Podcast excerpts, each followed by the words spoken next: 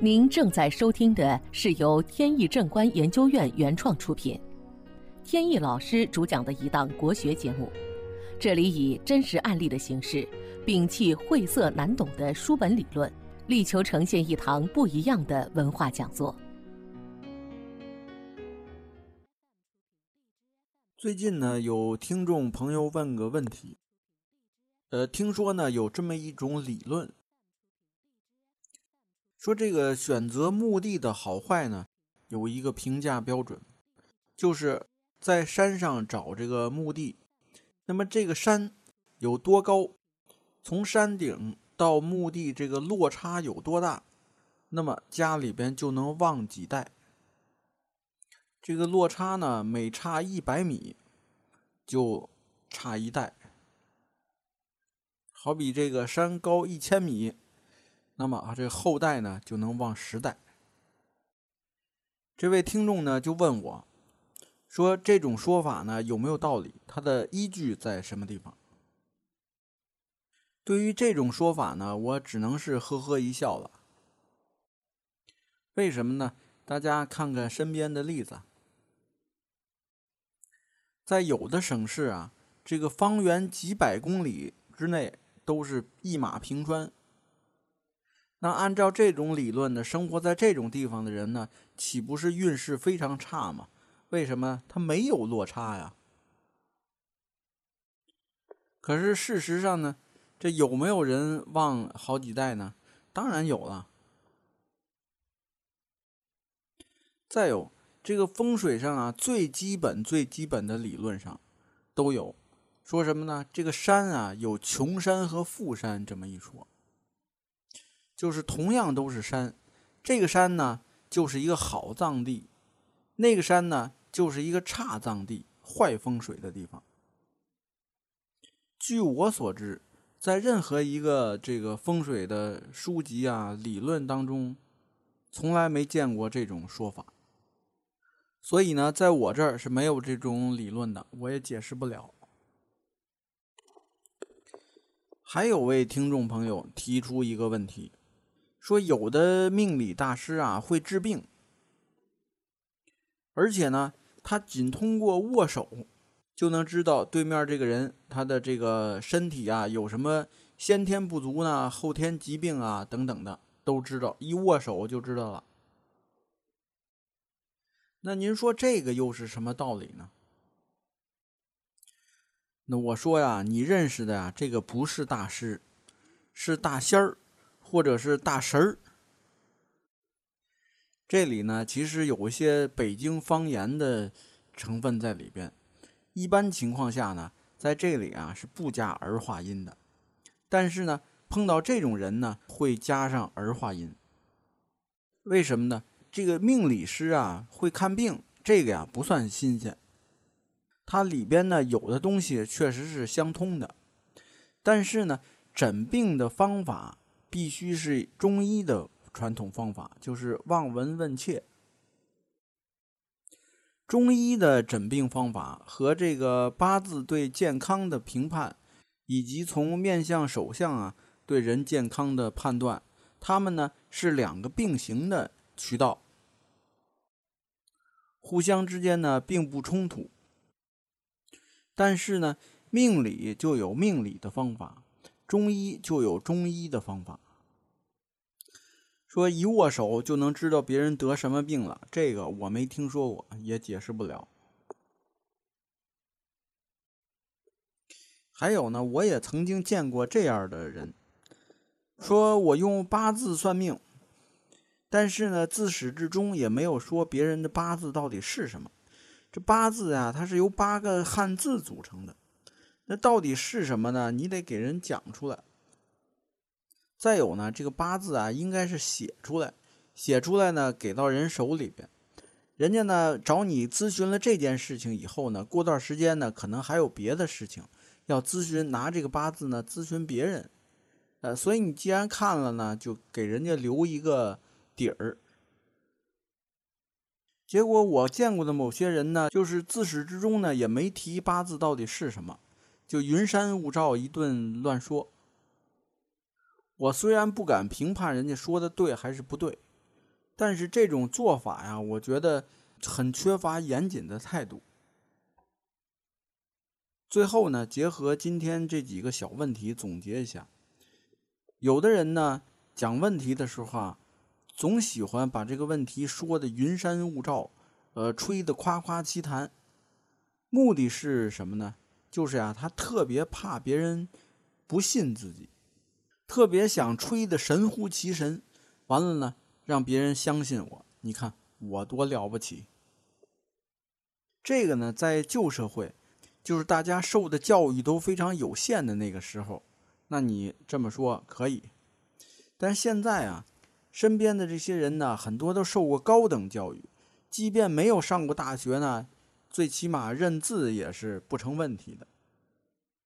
而且呢，这每天看电视啊，电视里边它多多少少有一些科学道理在那儿。所以呢，再有一些人冒出一些奇奇怪怪的一些理论啊，想证明自己有多厉害的话呢，我觉得看起来啊，似乎比较幼稚。那么好，今天呢几个问题呢，简单回答到这里。本节目由天意正观研究院原创出品。如需获取更多信息，请在任意网络上搜索“天意正观”即可。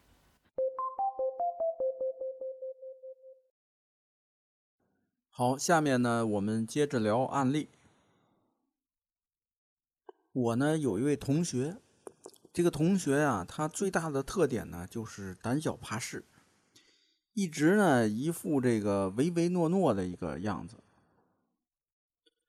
后来呢参加工作，呃，有个年头也不短了，但是呢这个性格呢一直没有太大的改观。就在几年前。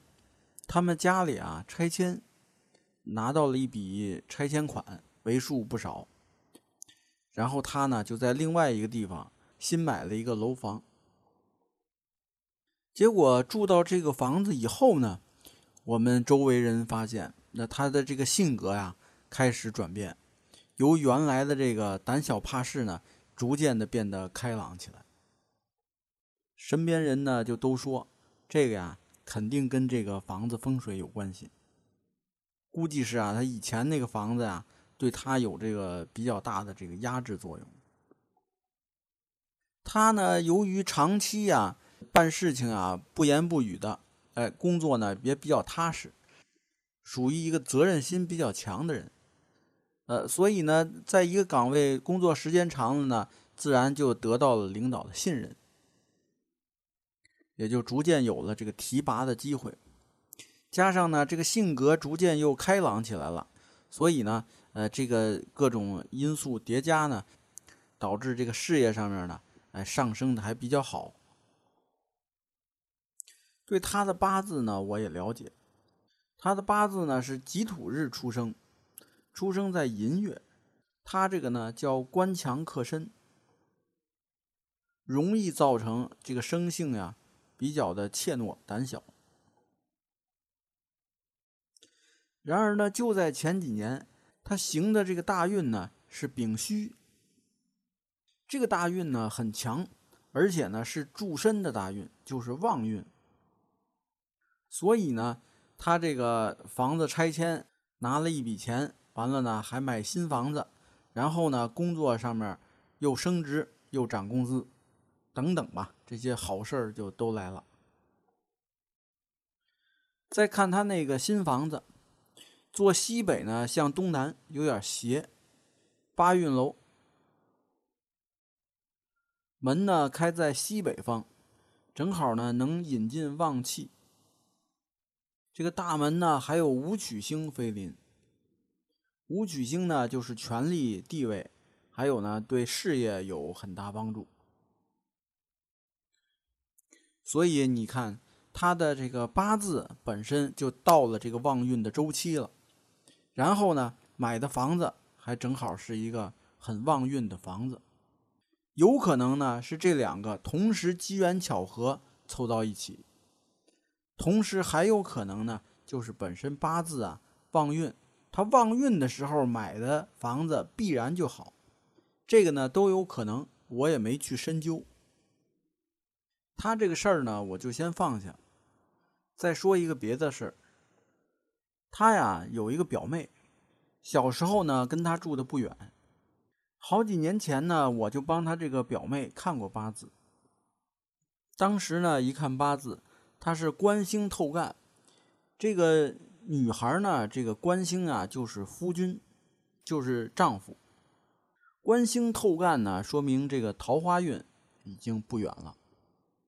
而且呢，八字当中啊，夫星归位，说明她这个丈夫啊，从各方面来讲都不错。不过呢，有一个需要注意，就是她这个生孩子呀，不能太晚，一定要在三十岁之前。如果过了的话，就得有麻烦了。然后呢，过了时间不长，她呢，呃，就找了一个很好的一个男朋友，然后呢，没过多久就。结婚了，但是结了婚呢，过时间不长，他们那一片呢也是拆迁，拆迁呢，但是他是回迁，那回迁呢就要等几年。